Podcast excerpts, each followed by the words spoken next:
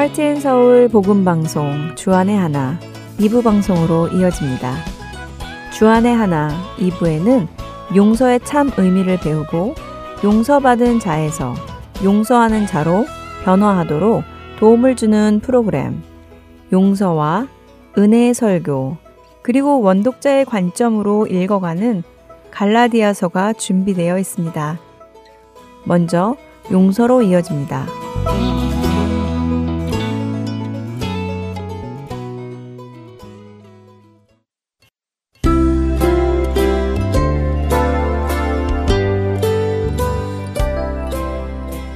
애청자 여러분 안녕하세요. 그리스도인의 권리, 용서에 대해 나누는 시간입니다. 최강덕입니다. 지난 시간에 내가 주님께 용서받은 자인지 확인하는 방법을 나누었습니다. 그 방법 기억하십니까? 그렇습니다. 내가 용서받았는지 아는 방법은 내가 예수님을 사랑하고 있는지 보는 것이라고 말씀드렸습니다. 또한 내가 얼마나 예수님을 사랑하는지에 따라 내가 얼마나 큰 용서를 받았는지 그 크기도 알 수 있다고 말씀드렸지요. 누가복음 7장의 바리새인인 시몬은 죄가 적은 것이 아니라 자기 죄를 보지 못한 사람이었습니다. 반면에 예수님의 발을 눈물로 씻던 여인은 죄가 많은 사람이 아니라 자기 죄를 보는 사람이었지요.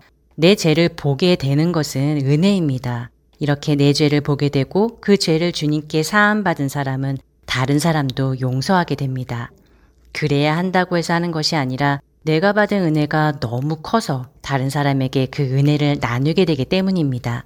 오늘 골로새서의 말씀을 살펴보며 용서에 대해 생각해 보려 합니다. 먼저 골로새서 3장 12절에서 15절의 말씀을 읽어 드리겠습니다. 그러므로 너희는 하나님이 택하사 거룩하고 사랑받는 자처럼 극률과 자비와 겸손과 온유와 오래 참음을 옷 입고 누가 누구에게 불만이 있거든 서로 용납하여 피차 용서하되 주께서 너희를 용서하신 것 같이 너희도 그리하고 이 모든 것 위에 사랑을 더하라. 이는 온전하게 매는 띠니라. 그리스도의 평강이 너희 마음을 주장하게 하라. 너희는 평강을 위하여 한 몸으로 부르심을 받았나니 너희는 또한 감사하는 자가 되라. 12절 말씀을 보면 우리가 용서하기를 선택할 때에 그 선택을 행할 수 있도록 입게 되는 옷이 있음을 말씀하십니다. 어떤 옷인가요? 극률과 자비와 겸손과 온유와 오래 참음이라는 옷을 입어야 함을 말씀하십니다. 그런 옷을 입는 이유는 우리가 하나님의 택하심을 받은 거룩하고 사랑받는 자이기 때문이라고 성경은 말씀하십니다. 이 말씀을 깊이 생각해 보기 바랍니다. 하나님의 버림을 받은 것이 아니라 택하심을 받아 죄인에서 거룩한 자가 되었고 하나님이 미워하는 자가 아니라 사랑하는 자가 된 사람. 그 사람이 누구입니까? 우리 자신 아닌가요? 바로 예수 그리스도 안에서 구원받은 우리 자신을 설명하고 계신 것 아닙니까? 만일 이 사람이 여러분 자신이라고 생각하신다면 여러분은 극률과 자비와 겸손과 온유와 오래 참음이라는 옷을 입어야 한다고 말씀하시는 것입니다. 그것이 그렇게 하나님께 택함받은 거룩하고 사랑받은 자가 입는 옷이라고 하십니다. 이 옷을 입은 자들은 13절의 말씀처럼 누군가에게 불만이 있어도 그를 용납하고 용서한다고 말씀하십니다. 용서하는데 어떻게 용서한다고 하시나요? 그렇습니다. 주께서 나를 용서하신 것 같이 용서한다고 말씀하시지요. 주님은 여러분을 어느 만큼 용서하셨나요? 여러분은 어느 선까지 용서받으셨습니까? 아직 용서받지 못한 부분도 있으신가요?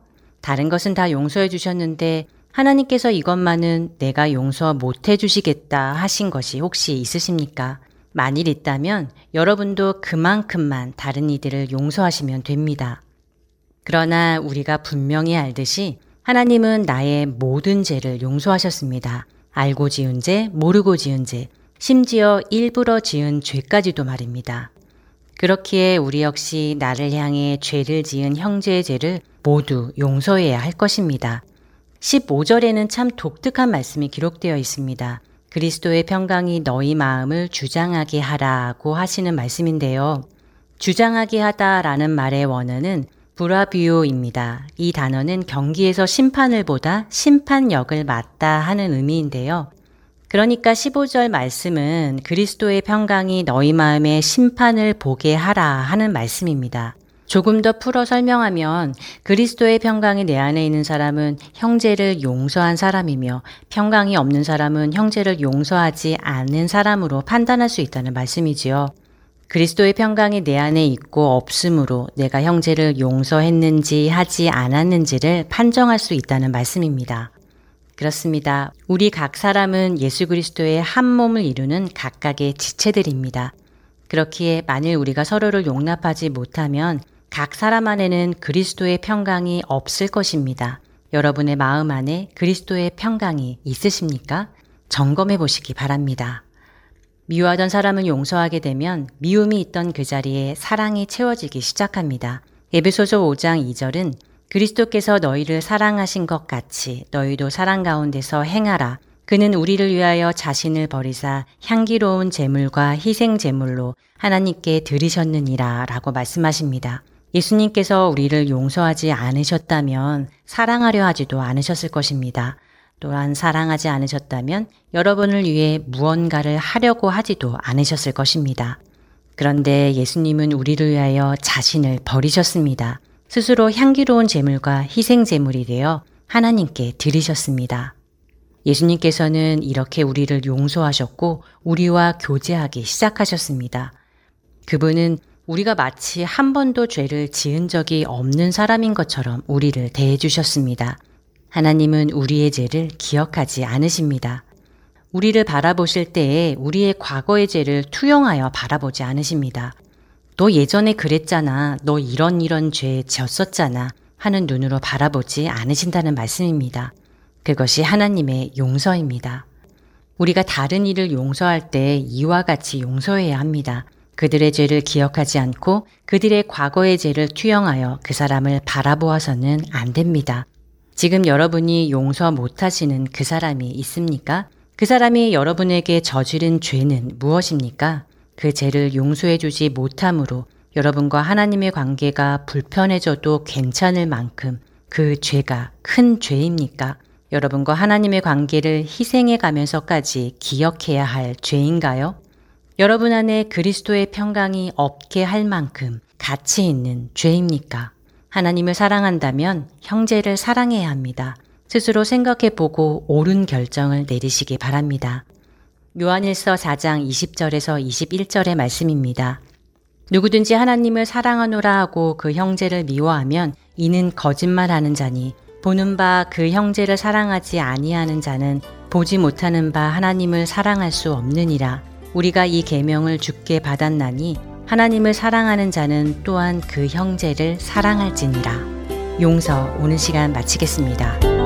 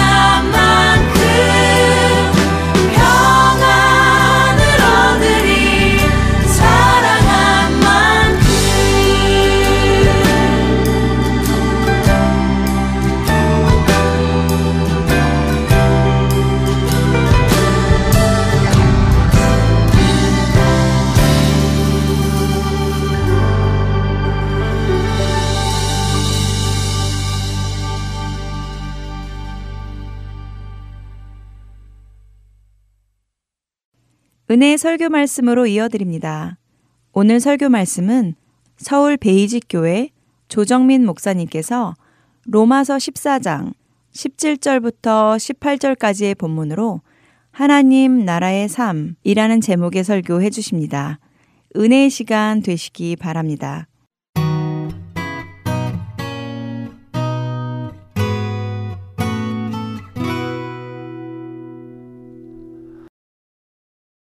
예수님께서 이 땅에 오신 목적이 하나님의 나라다고 하는 분명한 우리가 이해가 필요한 것이죠.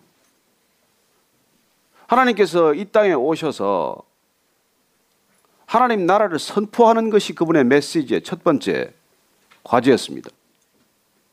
때가 찼고 하나님 나라가 가까웠다 라고 하신 것이 예수님께서 이 땅에 오신 목적이고 전한 메시지의 핵심이라는 것이죠.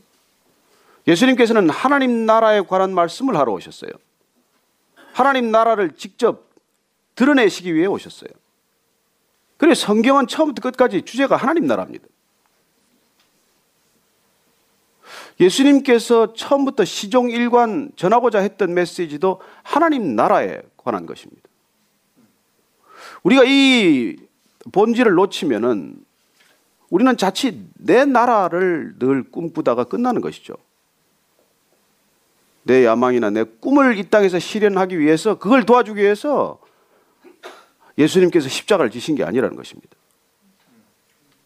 여러분들이 가지고 있는 개인적인 소원이 어떤 것이든 그 소원을 이루어드리기 위해서 예수님께서 십자가에서 그토록 고통스럽게 죽어가는 것이 아니라는 것입니다.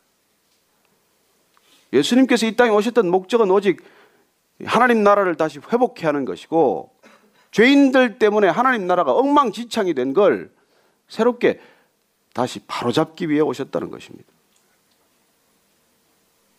그래서 우리가 하나님 나라가 어떤 모습이냐? 그렇게 하나님 나라 말씀만 하지 말고 좀 보여달라. 그렇게 말하는 바리새인들과 끊임없이 논쟁하셨어요. 하나님 나라가 어떻게 이 땅에 온다는 것이냐? 지난주 말씀을 통해서 하나님 나라는 말씀 가운데 있다는 것을 저희들이 확인했습니다. 하나님 나라는 말씀 가운데 있다는 것입니다. 그 말씀이 씨앗으로 떨어졌습니다. 어떤 사람은 그 말씀이 풍성한 열매가 되어서 하나님 나라가 거하는 인생이 되었고 어떤 사람은 기껏 하나님 나라에 씨앗이 뿌려졌지만은 길가밭과 같고 돌짝밭과 같고 가시덤불밭과 같아서 아무 열매가 없고 아무 변화가 없다는 것입니다. 그러나 그 말씀의 씨앗인 하나님의 나라가 옥토밭에 임했을 때는 100배, 60배, 30배 열매가 있었다는 것입니다. 그리고 그 하나님의 나라를 그렇게 씨앗에 비유하고 가라지에 비유하고 여러 가지 비유로 말씀하신 까닭은 그 하나님 나라가 받아들여져야 할 사람이 있고 또 거부할 사람이 있다는 것입니다. 같은 말씀이 임했지만 그 말씀을 받아들여서 하나님 나라가 내 가운데 임하도록 하는 분이 있는가 하면 어떤 분은 그걸 밀어내고 뱉어버리고 거절하고 부인하는 사람들이 있다는 것이죠. 오늘 우리가 읽은 로마서 말씀은 사도 바울이 로마 교인들을 향해서 쓴 편지예요. 로마에도 교회가 생겼습니다. 바울이 세운 교회는 아니에요. 이미 예루살렘에 왔다 간 사람들에 의해서 교회가 세워진 것이죠. 이미 유대인들 가운데 일부가 그리스도를 주라고 고백하면서 생긴 교회죠. 그러나 그 교회 가운데도 다른 소아시아에 있던 여러 가지 교회에서 생겼던 문제, 동일한 문제가 생기기 시작을 했어요. 그래서 교회 본질을 흐리는 그런 일들이 생기자 쓰게 된 편지입니다. 그리고 바울은 왜 이 로마 교회가 왜 하나님의 나라가 임해야 할 그 땅 가운데 하나님의 나라의 본질을 잃어버렸는지에 관해서 오늘 분명하게 우리에게 말씀해 주고 계십니다. 어떻게 해야 하나님의 나라가 임할 것이고 어떻게 하면 하나님 나라가 그렇게 순식간에 파괴되고 그 본질을 놓쳐버리는지를 우리에게 일러주고 있는 것이죠. 오늘 우리가 읽었던 말씀 17절 말씀을 한 번 더 읽어볼까요? 한 번 더 17절 말씀 한 번 읽어보십시다. 시작. 하나님의 나라는 먹는 것과 마시는 것이 아니요 오직 성령 안에 있는 의와 평강과 희락이라. 하나님의 나라는 먹는 데 있지 않다는 것입니다. 먹어야 살죠. 그러나 하나님 나라가 먹는 데 있지 않다는 것입니다. 먹고 마시는데 하나님 나라가 있지 않다라는 이 말을 하게 된 배경은 그 당시에 먹는 것 때문에 시비가 그치지 않았다는 것입니다. 왜냐하면 특별히 고린도 교회나 뭐 로마 교회나 마찬가지로 신전에 드려진 우상의 제사 지낸 고기 그 고기 먹으면 어떡하냐는 거예요. 그래서 그게 신전에 드려진 고기냐 아니냐 그걸 가지고 시비가 그치지 않았다는 것입니다. 성찬을 할 때 와인에 뭐 이 포도주가 포도 주스라 해야 되냐 와인이 되냐 발효된 거라 해야 되냐 발효되지 않아야 되는 거예요. 이런 걸 가지고 끊임없이 시비를 하는 거예요. 그런데 오늘 바울이 분명히 말합니다. 하나님 나라는 그런 먹고 마시는 데 있지 않다는 거예요. 교회도 무슨 구역을 만들어 놓으면 구역장 성품에 따라서 그냥 먹고 마시는 데 주력하는 구역들이 생깁니다. 우리가 먹고 마시는 것에 있지 않다고 말하는 것이 꼭 먹고 마시는 그 음식만을 말하겠습니까? 아니 오늘 바울이 이 말을 통해서 이 표현을 통해서 하고자 하는 속뜻이나 진정한 의미는 무엇입니까? 하나님의 나라는 그런 외적인 것, 형식적인 것, 지엽적인 것, 비본질적인 것에 있지 않다. 그 얘기를 하고 싶은 것이죠. 우리나라도 한때 먹고 마시는데 지금도 그런데 묶여 있는 그런 신앙을 보게 됩니다. 마치 신앙이 술 안 마시고 담배 안 먹는 게 전부인 것처럼 생각하는 분들이 있다는 것입니다. 마치 신앙이 11조 잘하고 헌금 잘하고 봉사 잘하고 때를 따라서 도네이션 잘하는 그게 신앙의 본질인 것처럼 생각하는 사람도 있다는 것입니다. 중요해요. 주일 성수하고 11조 하는 거 중요합니다. 그거 하지 말라는 얘기 아니에요. 그러나 그게 그리스도인의 전부가 아니라는 것입니다. 그건 어쩌면 본질이 아닐 수 있다는 것이죠. 예수님께서 마태복음 23장을 보면 화 있을진저 외식하는 서기관들과 바리새인들이여 너희가 박하와 회향과 근체 11조는 들이되 율법에 더 중한 바 정의와 긍휼과 믿음은 버렸도다. 그러나 이것도 행하고 저것도 버리지 말아야 할지니라. 맹인된 인도자의 하루살이는 걸러내고 낙타는 삼기는도다. 그리고 오늘 예수님께서 말씀하십니다. 이 화이설진저 영어로는 woe to you. 이게 사실은 뭐 저주하는 말은 아니에요. 그냥 탄식에 가까운 표현이에요. 아, 오호, 애통하도다, 안타깝도다. 그런 마음이에요. 정말 어쩌자고 그러고만 사냐? 이런 마음이 담긴 표현이에요. 왜 그러냐? 왜 그러고 사냐? 너희들이 이, 이 서기관들과 바리새인들아, 서기관들이라는 게 결국 예수 성경 가르치는 사람들이에요. 바리새인들이란 율법을 그토록 철저히 지키는 사람들입니다.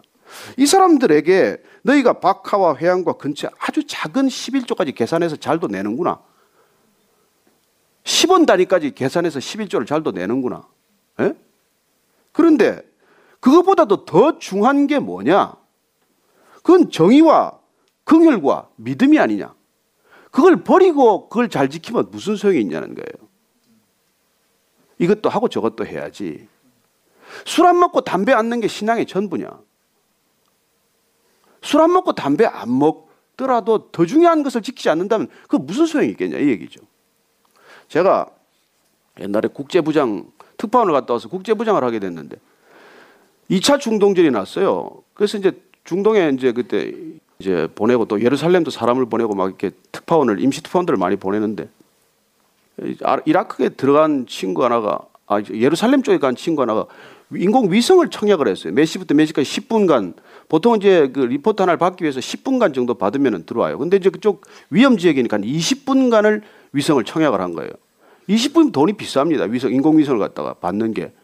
근데 이 친구가 시간이 됐는데 이게, 이게 리포트가 안 들어오는 거예요. 그래서 20분 다 날아갔어요. 그럼 못 받는 거예요. 그날 리포트 못 나가는 거예요.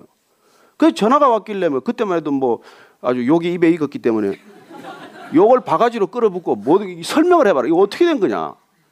그랬더니 이 친구가 그 택시 운전사한테 영수증을 받는다고 영수증이 없다. 나는 그런 거 영수증 없다. 나 이거 있어야 된다. 그걸 가지고 영수증을 네가 만들어 내가 사인해 줄게. 이거 하다가 시간을 놓치는 거예요.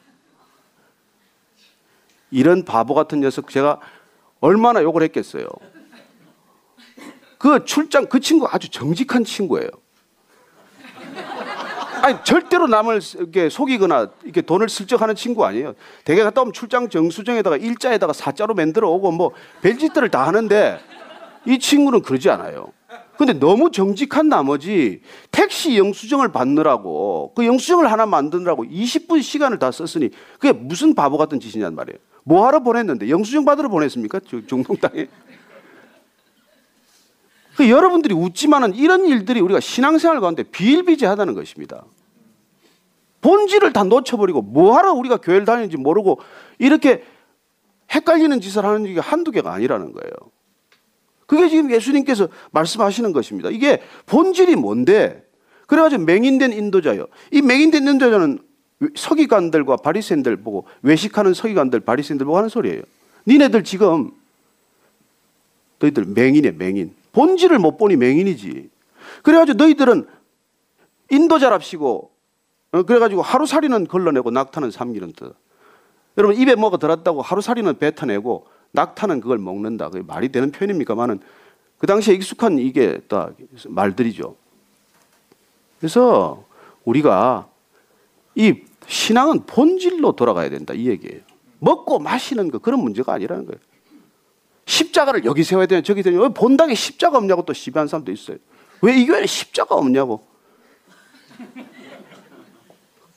여러분 온 동네방네 십자가를 세워놓고 싸우면 뭐하냐 본질이 중요하지. 그러니 그런 일들이 우리 신앙 가운데 비일비재하다는 것입니다. 오늘 이 바울이 안타깝게도 하나님 나라는 그런 그런 것들에 있지 않다는 것입니다. 하나님 나라는 정말 우리가 이 말씀을 늘 기억해야 돼요. 이거. 하나님 나라는 먹고 마시는 것에 있지 않다. 이걸 꼭 먹는 것, 마시는 것만 하는 게 아니라 여러분 신학교가 그 본질을 다 놓칩니다. 신학은 하나님을 어떻게 연구해요? 하나님은 연구의 대상이 아니에요. 하나님 우리가 본질적으로 교제의 대상이고 하나님과 인간과의 관계는 무슨 연구하고 따지고 분석하는 관계가 아니에요. 근데 하나님을 더 알겠다고 신학을 하다가 하나님을 놓쳐버린 사람이 수도 없습니다. 하나님은 예배하는 대상이지 연구한 대상이 아니잖아요. 예배함으로서만 알아가는 분이지 그분을 공부한다고 어떻게 알겠어요? 그리고 학문이라고 하는 객관적인 신학은 없습니다. 그분과 관계 맺는 방식 자체가 객관적이지 않아요. 그리고 오늘날 그러나 그런 신학을 갖다 자유주의 신학이 생기고 그런 것들이 생기는 것이죠. 그러면 그러면 뭐, 뭐 술, 담배 해도 좋고 다 그냥 다 무너져도 좋다는 얘기 아니, 극단적으로 또 반대로 가는 사람들이 있어요. 그래서 무교회주의자라고 하거나 도덕 폐기론자가 되거나 또 뭐 반율법주의가 되거나 이제 이렇게 극단적으로 또 가는 분들이 계세요. 정반대로. 그래 그것도 바람직한 건 아니라는 것입니다. 신앙은 정말로 균형의 균형. 우리 예수님께서 오시면 우리 안에 절묘한 균형이 일어나는 것입니다. 그래서 우리가 율법이 우리를 묶는 율법에서 풀려나야지만 율법 자체는 아무 소용이 없어. 그 뭐 교회 그까지 안 다녀도 그만이야. 헌금 안 해도 그만이야. 이게 아니라는 거예요. 이걸 하더라도 이게 다가 아니라는 걸 알고 본질이 뭔지를 우리가 아는 게 더 중요하다고 말씀하시는 것이죠. 그러면 그러면 오늘 한 번 더 17절 말씀 한 번 더 읽어봐야 돼. 한 번 더 17절 말씀 시작. 하나님의 나라는 먹는 것과 마시는 것이 아니요 오직 성령 안에 있는 의와 평강과 희락이라. 그러면 하나님 나라가 먹고 마시는 게 아니면 뭐냐 이게 뭐가 하나님의 나라냐는 거예요. 하나님의 나라를 보여달라는 사람, 하나님의 나라가 어디 있냐고 묻는 사람, 하나님 나라가 어떻게 우리가 거기 들어가야 되느냐고 묻는 사람, 그 사람들에 대해서 예수님께서 뭐라고 그러셨습니까? 하나님 나라 너희 안에 있다. 너희 가운데 있다. 너희 사이에 있다. 그렇게 말씀해 주셨는데 바울이 이걸 캐치했어요. 아, 내 안에 있는 하나님 나라는 어떻게 임재하는가? 내 안에 하나님의 나라는 어떻게 거하게 되는가? 이걸 오늘 우리에게 가르치는 답변이에요. 하나님의 나라는 성령 안에서 의와 희락과 평강이라는 거예요. 하나님 나라가 뭐라고요? 먼저 하나님 나라는 의로움에서 시작이 된다고 말합니다. 성경의 의로움이란 의는 소셜 자스티스가 아니에요.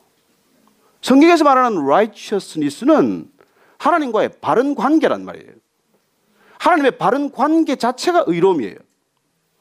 하나님과의 바른 관계란 무엇입니까? 하나님이 하나님 자리에 계시고 인간이 인간 자리에 있는 거예요. 그래 인간이 하나님 자리를 넘보고 그 자리에 슬쩍 앉아보고 그러다가 나중에 재미 붙이고 하나님을 쫓아내버리고 하나님이 없다 그러고 하나님이 죽었다 그러고 하는 이게 죄란 말이에요. 죄란 하나님을 하나님 자리에 모시지 않는 거란 말이에요. 내가 그 자리에 앉는 게 죄란 말이에요. 그 죄인들의 특징은 뭐예요? 항상 주어가 나지요. 모든 일을 나로부터 시작을 하지요. 모든 생각을 나 중심으로 하지요. 모든 이해관계를 나 중심으로 맺어가는 것이죠. 그래서 이 사람은 이래야 된다라고 생각하고 저 사람은 저렇게 해야 된다고 생각을 하고 이게 죄인의 특징이란 말이에요. 여러분 살인죄, 간음죄 이건 그 다음이에요. 그건 부차적인 죄예요. 우리가 말하는 죄의 본질, 죄의 뿌리는 늘 나로부터 시작되는 생각하는 버릇이고 행동하는 체계 전체가 죄의 뿌리란 말이에요. 그러니 그냥 내 하루 종일 나, 나 속에 갇혀 있어요. 왜 저 인간 저러나? 왜 그러나? 나 때문에 그 생각을 하고 있는 거예요. 왜 저 사람은 교회 등록도 안 하고 매주 나오나? 뭐. 왜 저 사람은 헌금도 안 하면서 커피를 하루에 저렇게 몇 번 빼먹나? 이 하루 종일 그 생각을 하는 거예요. 그냥 은혜 받으면 휴지 주면 되는데 왜 여기 교회는 휴지를 버리고 다니냐? 이렇게 막 어지르고 다니는 사람이 잘했다는 게 아니라 그런 걸 보고 손가락질 하는 게 뭐라고요? 그게 죄란 말이에요. 그게 옳아서 하는 게 아니에요. 내가 죄인이라서 그런 행동을 하고 있는 거예요. 내가 죄인이라서 그런 사고를 하고 있는 거예요. 이거 고치자고 우리가 지금 신앙생활 하는 거지 다른 목적이 없어요. 하나님과의 바른 관계에 들어가자고 우리가 신앙생활 하는 거지 무슨 대단한 걸 배우고 대단한 신앙인이 되자고 하는 거 아니에요. 하나님과의 바른 관계를 놓쳤다는 거예요, 그 죄가. 그래서 내가 사사건건 손가락질을 하고 내가 사사건건 시시비비하는 사람이 된 거예요. 그래서 바른 관계로 들어가면 우리는 자연스럽게 뭐가 온다고요? 평안이 와요, 평강. 평강이란 바른 관계가 왔다는 것이 찾아왔다는 것입니다. 여러분 부부 관계가 평안한 뭐예요? 부부 관계가 제자리에 있다는 뜻이죠. 남편이 남편 구실하고 아내가 아내 구실하는 것이 평강 아닙니까? 부모가 부모 구실하고 자녀가 자녀 구실하는 게 평안 아니에요? 그 가정의 평안? 그리고 내가 내 도리를 다하고 내 분수를 지키는 게 샬롬이란 말이에요. 샬롬이 딴 데 있는 게 아니에요. 우리가 자꾸 착각을 해요. 이 샬롬을 누리지 못하면 우리는 뭘 해도 갈등이 일어나게 되어 있습니다. 내 안에 있는 내 안에 찾아온 바른 관계에서 비롯된 바른 샬롬이 없으면 우리는 무슨 말을 하건 무슨 일을 하건 그게 갈등의 요인이 된단 말이에요. 그래서 시끄러운 거예요. 그래서 교회가 분열되는 것입니다. 그러니까 샬롬이 오지 않으면 일하면 안 돼요. 왜 교회에서 제가 아무 일도 하지 말라 그러겠어요? 교회 일하러 오는 것이 아니에요. 하나님과의 바른 관계를 확인하러 오는 것이라고요. 하나님과의 바른 관계가 세워지면 우리 안에는 말할 수 없는 평안이 와요. 샬롬이. 그리고 그 죄가 드러나기 시작을 해서 내가 부끄럽단 말이에요. 여러분, 하나님 나라가 임할 때 오는 이 샬롬은 세상의 평안이 아니에요. 그리고 그와 함께 오는 것이 기쁨이라는 것입니다. 그런 평안 속에서 누리는 기쁨은 행복이 아니에요. 행복은 조건이에요. 행복은 어떤 조건이 만족되었다는 얘기입니다. 기쁨은 조건과 관계없어요. 그냥 무조건적으로 오는 기쁨을 맛보기 시작하는 것입니다. 그게 하나님 나라라는 거예요. 오늘 바울이 지금 가르쳐 주는 건 하나님 나라가 먹고 마시는 데 있는 게 아니라 눈에 보이는 게 있는 게 아니라 비본질적인 것에 있는 게 아니라 하나님 나라는 의와 평강과 희락, 기쁨이라는 거예요. 여러분, 왜 공기가 있는 걸 어떻게 알아요? 여기 공기 있는 걸 어떻게 알아요? 우리가 숨을 쉬고 있잖아요. 안 보이지만. 우리가 숨을 쉬고 살 수 있다는 점에서 이 공기가 있다는 걸 우리가 아는 거 아니에요. 하나님 나라가 있다는 걸 어떻게 알아요? 뭘 알아요? 안 보이는데. 그게 의로움과 샬롬과 기쁨으로 우리가 안다는 거예요. 그래서 물어보세요. 나한테 기쁨 있나? 날마다 물어보세요. 나는 기쁜가? 아니면 기쁜 채 하고 있는 건가? 여러분, 이 평강과 기쁨 없이 어떤 일도 하지 마세요. 교회 일하러 온 것 아니에요, 정말로. 그리고 기쁨이 없으면 멈춰야 돼요. 스탑해야 돼요. 이 기쁨은 하나님이 원천이세요. 하나님께서 우리를 얼마나 기뻐 우리가 우리와의 바른 관계로 들어가면 스바냐 3장 3장 17절 말씀 여러분들 좋아하는 말씀. 이거 한번 찾아서 읽어 봐야 돼. 시작. 너의 하나님 여호와가 너희 가운데 계시니 그는 구원을 베푸실 전능자시라. 그가 너로 말미암아 기쁨을 이기지 못하시며 너를 잠잠히 사랑하시며 너로 말미암아 즐거이 부르며 기뻐하시리라 하시라. 하나님이 우리를 기쁨을 이기지 못한다는 거예요. 하나님과의 바른 관계로 들어가면 하나님이 어쩔 줄을 몰라요. 여러분 우리가 뭘 해서가 아니잖아요. 집 나간 아들이 돌아왔을 때 기뻐하는 그 기쁨이란 말이에요. 존재만으로도 기쁜 거라는 것이죠. 그러면 그분의 기쁨이 우리한테 오면 우리가 감염되면 어떻게 될까요? 바로 그 앞에는 하박국이 있어요. 하박국. 스바냐 앞에 하박국. 하박국 동일하게 3장 17절, 18절 말씀 한번 같이 읽어봐요. 몇 장 넘기면 바로 있으니까. 시작. 포도나무에 열매가 없으며 감람나무에 소출임 없으며 밭에 먹을 것이 없으며 우리의 양이 없으며 외양간에 소가 없을지라도 나는 여호와로 말미암아 즐거워하며 나의 구원의 하나님으로 말미암아 기뻐하리로다. 아멘. 무화과 나무에 열매가 없고 포도나무에 아무것도 없고 뭐 우리의 양이 없고 외양간에 소가 없고 아무것도 없다고 할지라도 어떤 조건과 형편과 처지를 넘어서서 나는 기쁨이 있다는 거예요. 이게 하나님의 나라라는 거예요. 하나님의 나라는 우리가 먹고 마시는 거 있지 않습니다. 그래서 먹고 마시는 게 기쁘고 즐겁다고 해서 그게 하나님 나라가 있는 게 아니에요.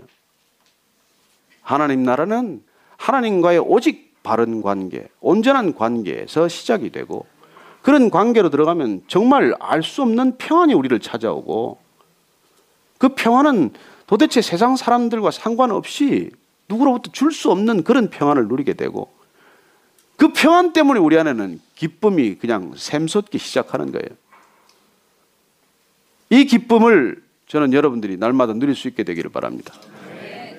그런 하나님의 나라가 우리 안에 임하면 다시 오늘 18절 말씀 한번 보시죠. 이게 도대체 뭔 일이 일어나는가? 18절 말씀. 자, 14장 18절 말씀 같이 읽습니다. 시작. 이로써 그리스도를 섬기는 자는 하나님을 기쁘시게 하며 사람에게도 칭찬을 받느니라. 아멘 하십니까? 하나님을 기쁘시게 사람을 기쁘게. 여러분 우리의 본질이 무슨 일을 하는 게 아니라 하나님을 기쁘게 하는 거예요. 이 하나님을 기쁘게 하는 게 의와 희락과 평강에 있지 우리의 무슨 행위로 있는 게 아니라는 거예요. 하나님과의 관계에서 비롯된 이 놀라운 기쁨 때문에 우리는 하나님을 기쁘시게 하고 하나님이 나를 기뻐하는 것이고 이 기쁨이 흘러 넘쳐서 우리 이웃을 기쁘게 한다는 거예요. 놀랍게도. 그래서 교회를 보면 세상이 기뻐해야 되지 않겠습니까? 교회가 짜증이 나고 스트레스를 준다는 게 말이 됩니까? 교회를 다녀왔는데 아무 기쁨이 없다 얘기가 돼요? 그게 뭐가 지금 문제인지 뭐에서 벗어났는지를 우리가 날마다 체크하지 않으면 우리는 예수님께서 그토록 우려하셨던 그 바리새인들과 서기관들의 율법주의에 빠져 있다는 자가 진단이 내려져야 된단 말이에요. 내가 지금 무슨 문제가 있냐? 그럴 때는 올스톱 해야 돼요. 올스톱에 본질로 돌아가지 않으면 아무것도 소용없습니다. 그런 사람을 향해서 예수님께서 말씀하십니다. 서로 니고데모 온다 할지라도 네가 사내들인 공연이고 아무리 존경받는 종교 지도자라고 할지라도 너 거듭나야 된다고 말씀하시는 것입니다. 너 처음부터 새로 시작하라는 거예요. 너 기본으로부터 돌아가라는 것입니다. 내 신앙 전체를 다 허물어서 본질로부터 새로 시작하라는 거예요. 거듭나라는 게 무엇입니까? 새로 태어나야 된다는 얘기 아니에요. 어떻게 태어납니까? 어머니 모태 다시 들어가라는 얘기입니까? 아니, 위로부터 나야 한다는 것입니다. 새로 시작해야 된다는 거예요. 전혀 지금까지 기초는 다 허물어 버려야 된다는 뜻이죠. 우리의 병든 신앙, 잘못된 종교관, 익숙한 종교적 문화, 이게 우리의 하나님 나라를 갖다 주는 게 아니라는 거예요. 오직 하나, 하나님과의 본질적인 관계, 여기 안에서만이 우리는 의로움, 성경이 말하는 그 의로움을 우리는 지니게 될 것이고, 성경이 말하는 평강, 샬롬이 임하게 될 것이고, 그리고 놀랍게도 빼앗기지 않는 joy. 그그 기쁨을 우리가 누릴 터인데 그게 하나님을 딱 유일하게 기쁘게 하는 거라는 거예요. 우리의 어떤 행위, 우리의 어떤 것도 불가능합니다. 예수님께서 이걸 위해 오셨는데 이런 관계를 회복하는 구원을 나 하나 구원 따놓고 천국 가면 그만이라고 생각하는 그런 값싼 구원으로 만들 수는 없다는 것이죠. 그 구원이란 하나님과의 바른 관계를 위해서 우리에게 그냥 옷을 하나 입혀줬다는 거예요. 우리 안에 있는 죄 목록, 다 지울 수도 없는 죄 목록, 그 죄 목록을 예수님 이름 밑에다가 다 옮겨놓고 예수님 밑에 있는 의의 목록을 우리한테 다 옮겨놨다는 거예요. 그래서 우리는 죄의 빚진 자가 아니고 예수님께 우리가 빚진 자가 된 것입니다.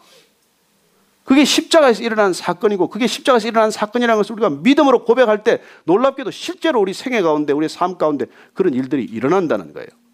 할렐루야. 이래서 우리가 하나님의 나라를 누리기 시작하면 이 땅 가운데 하나님의 나라가 전파되기 시작하는 거예요. 우리의 삶을 통해서, 우리의 일상을 통해서, 우리 가정 가운데 하나님의 나라가 임할 것이고, 우리의 일터 가운데 하나님의 나라가 임할 것이고, 그런 일이 일어난다는 거예요. 제한테 하나님의 나라가 있었으면 그 영수증을 그렇게 한다고 위성을 펑크내서도 제가 위로를 했을 거 아니에요. 너는 얼마나 속이 상했겠냐. 네 리포트 나가는데 내 얼굴 나가는 것도 아니고 네 얼굴 나가는데 너 얼마나 마음이 상했겠냐. 근데 뭐 제 안에 평안이 없으니까 뭐 욕 바가지로 그냥 3분간 욕하고 당장 들어와 이 뭐 XX야 뭐 이렇게. 그래도 그 사람이 기죽지 않고 지금 잘 돼 있습니다. 잘 돼 있는데 하나님의 은혜죠. 그래요. 우리가 오늘 이 말씀을 여러분들 반드시 기억하셔야 됩니다. 이 하나님의 나라가 늘내 안에 있나 없나. 이거 확인하는 게 우리 신앙의 전부예요. 다른 일 할 거 없습니다. 이게 하면 요한계시록에서 그렇게 말해요. 요한계시록 11장 15절 말씀 보십시오. 11장 15절 말씀. 요한계시록에 그런 일이 일어나면 어떻게 될지. 찾으셨으면 한번 같이 읽겠습니다. 요한계시록 11장 15절 말씀 시작. 일곱째 천사가 나팔을 불매 하늘에 큰 음성들이 나서 이르되 세상 나라가 우리 주와 그의 그리스도의 나라가 되어 그가 세세토록 왕노릇 하시리로다. 우리 안에 하나님 나라가 일하면 세상 나라가 그래서 우리 주와 그의 그리스도 나라가 되면 예수님께서 세세토록 왕노릇 하시는 나라가 된다는 것입니다. 이 땅 가운데 하나님의 나라가 그렇게 임한다는 것이에요. 그렇게 안 할 경우에는 그렇게 안 할 경우에는 하나님께서 정말 우리를 갖다가 한 말씀 하실 거예요. 마태복음 21장 43절 말씀 한번 찾아보세요. 오늘 성경 많이 찾네요, 오늘. 마태복음 21장 43절. 이렇게 안 살고 우리 안에 하나님 나라가 없으면 하나님께서 뭘 하시겠다는 겁니까? 21장 43절 말씀 찾았으면 한번 읽어보십시다. 그러므로 내가 너희에게 이르노니 하나님의 나라를 너희는 빼앗기고 그 나라에 열매 맺는 백성이 받으리라. 근데 우리가 잘못하면은 정말 이게 무서운 일이 전도가 얼마나 좋아요. 근데 예수님께서 뭐라고 해요? 전도 니네들이 온 바다와 육지를 댕기면서 전도 하나 해가지고 교인 만들어 가지고 너희들보다 배나 악한 자식이 되게 만드는도다.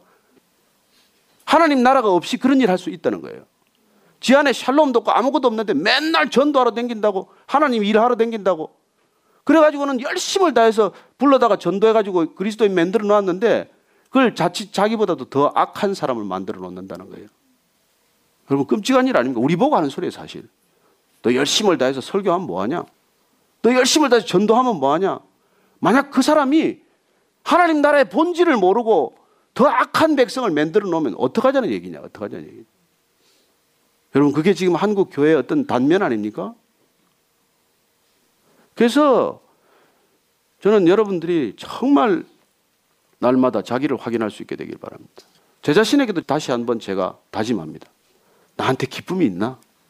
나 뭐하러 교회 하나? 나 뭐하러 매주 설교를 하나 아침마다? 정말 주님 앞에서 내가 기쁨이 없다면 이거 뭐하러 하나? 당장 멈추지 않고 피곤하면 쉬어야 되죠. 지치면 쉬어야 돼요. 기쁨이 없으면 멈춰야 돼요. 말씀의 기준이 있습니다. 우리 생각이 아니에요. 오직 주님만이 기준입니다. 이 신앙생활 하면서 어렵습니다, 여러분.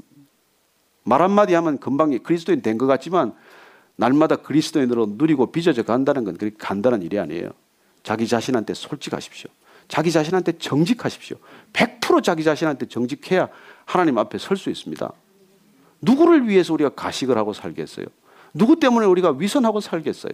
그런 축복이 우리한테 있을지어다. 우리 함께 오늘 같이 기도하십시다. 하나님 아버지, 정말 주님 앞에서 한 점 부끄럼 없는 그리스도인 되고 싶습니다. 그렇게 주님 앞에서 정말 올해 저희들이 기도 제목이 하나님 더 아는 것이고 주님께 더 가까이 다가가는 것이라면 주님, 주님 앞에서 우리가 남 부끄럽지 않는 삶이 아니라 주님 앞에 부끄럽지 않은 인생 되게 하여 주옵소서.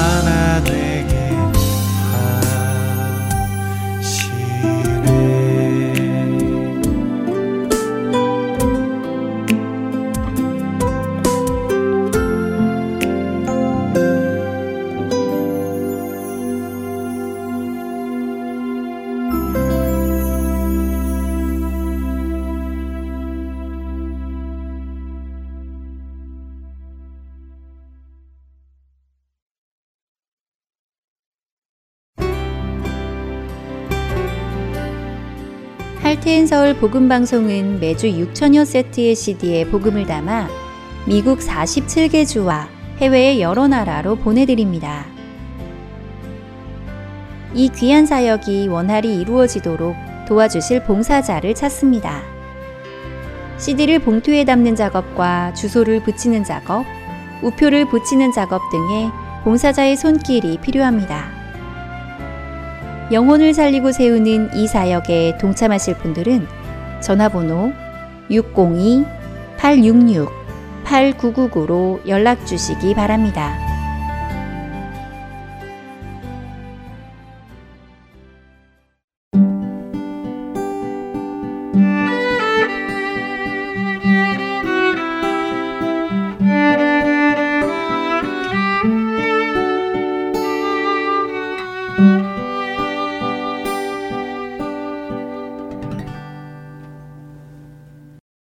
계속해서 원독자의 관점으로 읽어가는 갈라디아서 보내드립니다.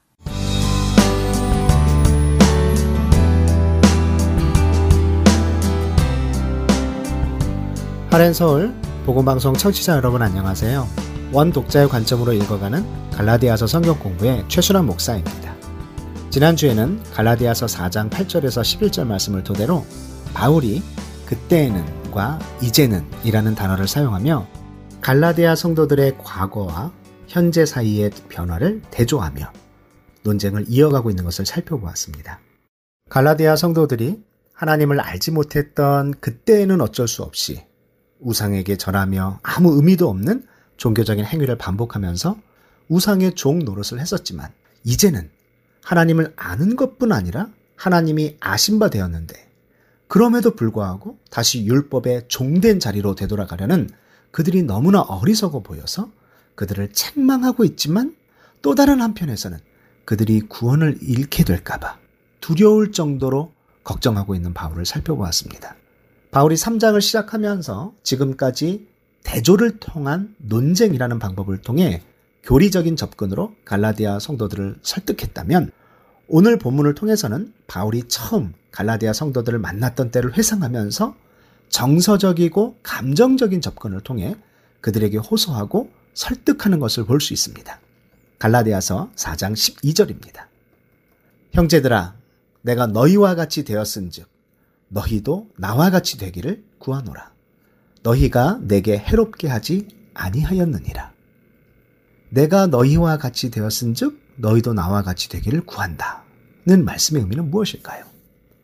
바울의 사역 방법이 잘 설명되어 있는 고린도전서 9장 20절, 21절을 보면 유대인들에게는 내가 유대인과 같이 된 것은 유대인들을 얻고자 하며 율법 아래에 있는 자들에게는 내가 율법 아래에 있지 아니하나 율법 아래에 있는 자 같이 된 것은 율법 아래에 있는 자들을 얻고자 하며 율법 없는 자에게는 내가 하나님께는 율법 없는 자가 아니요.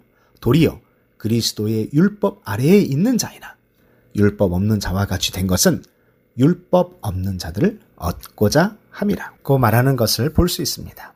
바울은 유대인 앞에서는 유대인 같이 되고 이방인 앞에서는 이방인과 같이 되었는데 상대방이 누구든지 그들의 입장에서 생각하고 이해하고 수용하는 삶을 살았다는 것입니다.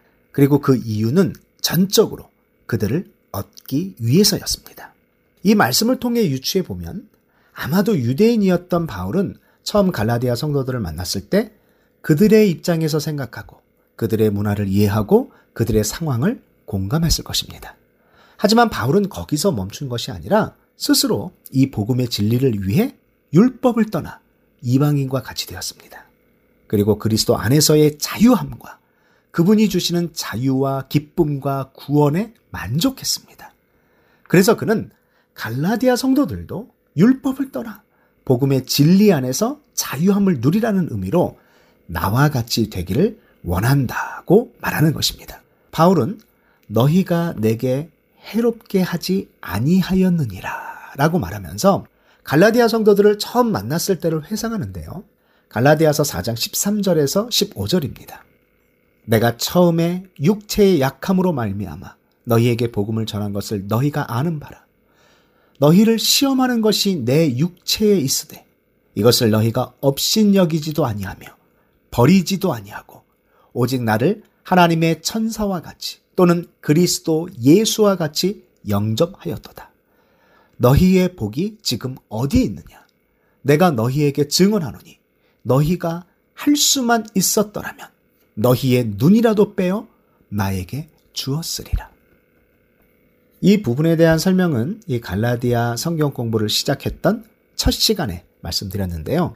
바울이 육체의 약함으로 표현한 단어의 원어적인 의미는 육체의 질병이라고 해석할 수 있는데 어떤 질병을 가리키는 것인지에 대해서는 학자들마다 다양한 의견들이 있다고 말씀드렸습니다. 안질에 걸렸다는 주장도 있고 간질이라는 주장도 있다고 말씀드렸습니다. 개인적으로 저는 바울이 말라리아가 심했던 버가라는 도시에서 말라리아에 걸렸고 그로 인한 합병증으로 두통과 간질이 있어서 정반대의 환경을 가진 고원지대 갈라디아 지역으로 가게 되었다는 주장이 가장 수긍이 간다고 말씀드렸습니다. 하지만 학자들의 여러 의견들 중에 정확하게 무엇이 맞는지 모르겠고 또한 바울의 병명이 무엇이었는지 아는 것은 여기서 그렇게 중요하지 않다고 말씀드렸습니다. 여기서 중요한 것은 바울이 갈라디아 성도들에게 복음을 전할 때 육체에 약함이 있었고 그들을 시험하는 것이 바울의 육체에 있어서 갈라디아 성도들은 바울을 충분히 업신여기거나 버릴 수 있었음에도 불구하고 그들은 바울을 진심으로 환대하고 마치 천사와 같이 또는 그리스도 예수와 같이 극진히 영접했습니다. 그래서 바울은 그들을 위해서라면 다시 해산하는 수고도 마다하지 않겠다고 말할 정도로 감사하고 애틋한 마음이 있었다고 말씀드렸습니다. 바울은 지금 갈라디아 성도들을 처음 만났을 때를 이야기하면서 그들이 바울에게서 처음 복음을 들었을 때 긍정적이고 적극적인 반응을 했었고 자신의 육체의 약함에도 불구하고 자신을 업신여긴 것이 아니라 오히려 우호적이며 헌신적이었던 것을 상기시키므로 갈라디아 성도들로 하여금 처음 그 복음으로 인해 누렸던 감격스러운 기쁨과 사랑의 태도를 회복하도록 의도하고 있습니다. 그리고 그 내면에는 다른 복음을 전하는 거짓 교사들의 가르침에 미혹되지 말고 처음 갈라디아 성도들에게 복음을 전했던 나 바울의 모습을 기억하고 자신이 전한 그리스도의 참된 진리를 생각하라는 의미도 가지고 있습니다. 바울은 갈라디아서 4장 16절에서 계속해서 이렇게 말합니다. 그런즉 내가 너희에게 참된 말을 함으로 원수가 되었느냐? 헬라어 원문에는 원수에 해당하는 헬라어 엑드로스 뒤에 한국어 성격에는 번역되어 있지 않은 너희라는 단어의 소유격 휘몬이라는 단어가 있는데요. 이 단어를 넣어서 이 문장을 다시 직역하자면 내가 너희에게 참된 말을 함으로 너희의 원수가 되겠느냐 라고 반어법적으로 표현하는 것을 알 수 있습니다. 다시 말해서 바울이 본절에서 의도하는 바는 내가 너희와 그토록 감격스러운 기쁨과 사랑을 나누었는데 내가 너희를 염려함으로 지금 쓰는 편지로 인해 너희와 내가 어떻게 원수의 관계가 될 수 있겠느냐는 의미로 그렇게 되는 것이 절대 불가능하다는 의미로 쓰여진 것입니다. 그리고 갈라디아 성도들에게 진짜 문제가 되는 사람이 누구인지 다음 절에서 밝히고 있는데요. 갈라디아서 4장 17절과 18절 말씀을 읽겠습니다. 그들이 너희에게 대하여 열심을 내는 것은 좋은 뜻이 아니요 오직 너희를 이간시켜 너희로 그들에게 대하여 열심을 내게 하려 함이라. 좋은 일에 대하여 열심으로 사모함을 받으면 내가 너희를 대하였을 때뿐 아니라 언제든지 좋으니라. 여기서 바울이 말하는 그들은 바로 갈라디아 성도들을 교란시킨 거짓 교사들을 말합니다. 그 거짓 교사들은 갈라디아 성도들에게 열심을 냈습니다. 그들이 좋은 일에 대하여 열심을 냈다면 바울도 좋다고 말합니다. 하지만 그들의 열심은 좋은 뜻을 가진 것이 아니라 갈라디아 성도들을 이간시키고 결국 갈라디아 성도들이 그 거짓 교사들에게 열심을 내게 하기 위해서였습니다. 이간시켜의 헬라어 단어는 에클레이사이인데 내쫓다, 제외시키다 라는 뜻을 가지고 있습니다. 즉, 누군가를 제외시키고 배제시킨다는 의미를 가지고 있는 것인데요. 바울이 여기서 말하고자 하는 것은 거짓 교사들이 갈라디아 성도들을 현혹하고 교란시켜서 바울이 전한 복음을 제외시키고 배제시키면서 그 결과 그들은 갈라디아 성도들로 하여금 자신들에 대하여 열심을 내게 했다는 것입니다. 무엇인가에 열심을 내는 것은 좋은 일일 수 있지만 그 방향성이나 목적이 좋은 것이 아닐 때는 그 열심이 오히려 해가 되기도 합니다.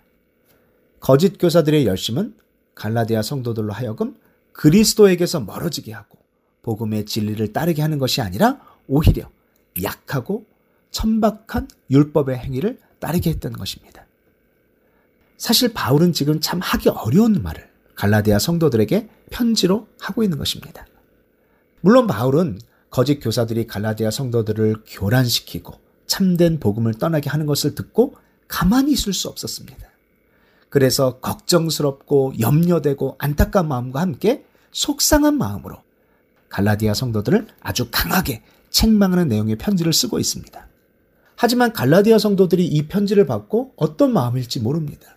이미 거짓 교사들이 온갖 소문을 부풀려서 바울의 사도권을 의심하게 하고 있다라는 말도 들려오고 거짓 교사들에 의해 변질되고 왜곡된 복음의 내용을 그대로 믿고 있으며 그래서 율법의 행위로 의로움을 얻으려고 노력한다는 말도 들려왔습니다. 잘못 말하면 더 큰 오해가 생길 수도 있는 상황입니다. 다음 절에서도 언급하지만 다음에 시간을 내서 직접 방문해서 이야기하는 것이 더 괜찮을 수 있습니다. 그러나 바울은 그렇게 기다릴 수 없었습니다. 그렇게 기다리기에는 갈라디아 성도들이 너무나도 소중하고 중요한 사람들이었습니다. 그들이 그리스도 안에 있는 자유함을 잃어버리고 율법의 멍에, 종의 멍에를 메고 힘겹게 살아가는 것을 지켜볼 수 없었습니다. 그래서 바울은 오해받을 수 있고 비난받을 수 있지만 그들에게 쓴 소리를 하게 된 것입니다. 아무리 사랑하는 사람이라도 참된 진리에서 떠날 때에는 분명하게 노라고 말할 수 있어야 합니다. 이것이 바로 용기입니다. 사랑입니다.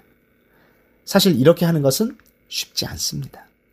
상대방이 복음의 진리를 잘 받아들일 때는 너무나 좋습니다. 서로 좋습니다. 하지만 그 진리를 떠나려고 할 때, 다른 곳에 마음이 흔들릴 때, 노! 라고 하게 되면 지금까지 서로 좋았던 모든 관계가 어려워질 수 있습니다. 하지만 혹 관계가 어려워지고 혹 원수가 될 수 있을지라도 노 라고 할 수 있는 용기와 결단이 필요합니다. 그리고 이렇게 하는 것이 그 사람을 사랑하는 것입니다. 이렇게 바울은 거짓 교사들에 의해 잘못된 방향으로 끌려가던 갈라디아 성도들을 지적한 이후 갈라디아 성도들의 신앙 성숙을 위해 간절히 호소합니다. 갈라디아서 4장 19절입니다. 나의 자녀들아 너희 속에 그리스도의 형상을 이루기까지 다시 너희를 위하여 해산하는 수고를 하노니. 갈라디아 성도들을 향한 바울의 호칭이 나의 자녀들아로 바뀌었습니다. 자신에게서 복음을 듣고 그리스도인이 되었던 영적인 자녀들인 갈라디아 성도들을 향해 나의 자녀들아라고 부르며 그들 속에 그리스도의 형상을 이루기까지 다시 해산하는 수고를 마다하지 않겠다고 합니다. 성도들을 자녀라고 부르는 것은 바울 서신 중에서 여기서만 나타납니다. 갈라디아 성도들을 향한 바울의 깊은 애정과 사랑을 알 수 있습니다. 바울은 너희 속에 그리스도의 형상을 이루기까지 다시 너희를 위하여 해산하는 수고를 하겠다고 합니다. 그리스도의 형상을 이룬다는 것은 그리스도와의 친밀감을 통해 그를 인격적으로 닮아가고 그의 삶을 따라간다는 단순히 모양만 담는 것이 아니라 본질 혹은 본성의 변화를 의미합니다. 그러기 위해서 가장 필요한 것은 내 안에 있는 것을 비워내야 합니다. 그래야 비로소 그리스도의 형상이 내 안에 채워질 수 있을 것입니다. 우선 제 개인적으로 목사로서 이 말씀을 읽으면서 나는 지금 성도 한 명의 영혼 속에 그리스도의 형상을 이루기 위해 최선을 다하고 있는가? 라는 목사라는 직임에 대한 진지한 성찰과 묵상을 하게 되었습니다. 바울은 이 일을 위해 다시 해산하는 수고를 하겠다고까지 하는데 나는 과연 얼만큼 할 수 있을까 생각해 봅니다. 조금 대학이 어려운 성도를 만나면 피하고 있는 것은 아닌지, 제대로 듣지 않고 변하지 않는 성도를 보면서 너무 쉽게 포기하고 있는 것은 아닌지 회개하게 되었습니다. 여러분들은 어떠신가요? 여러분 속에 그리스도의 형상을 이루기 위해 노력하고 계시나요? 혹시 이것은 목회자들의 몫이라고 밀어놓고 계신 것은 아닌가요? 잘못 생각하면 우리가 예배 열심히 나오는 것으로 헌금하고 봉사하고 교회 규칙 잘 지키면서 지내는 것으로 우리의 신앙이 자라고 있다고 속을 수 있습니다. 그러나 정말 신앙이 자란다는 것은 내 속에 그리스도의 형상이 이루어지고 있는가라는 근본적인 질문이 계속되어야 합니다. 나를 점검해 보아야 합니다. 그리스도의 형상이 무엇입니까?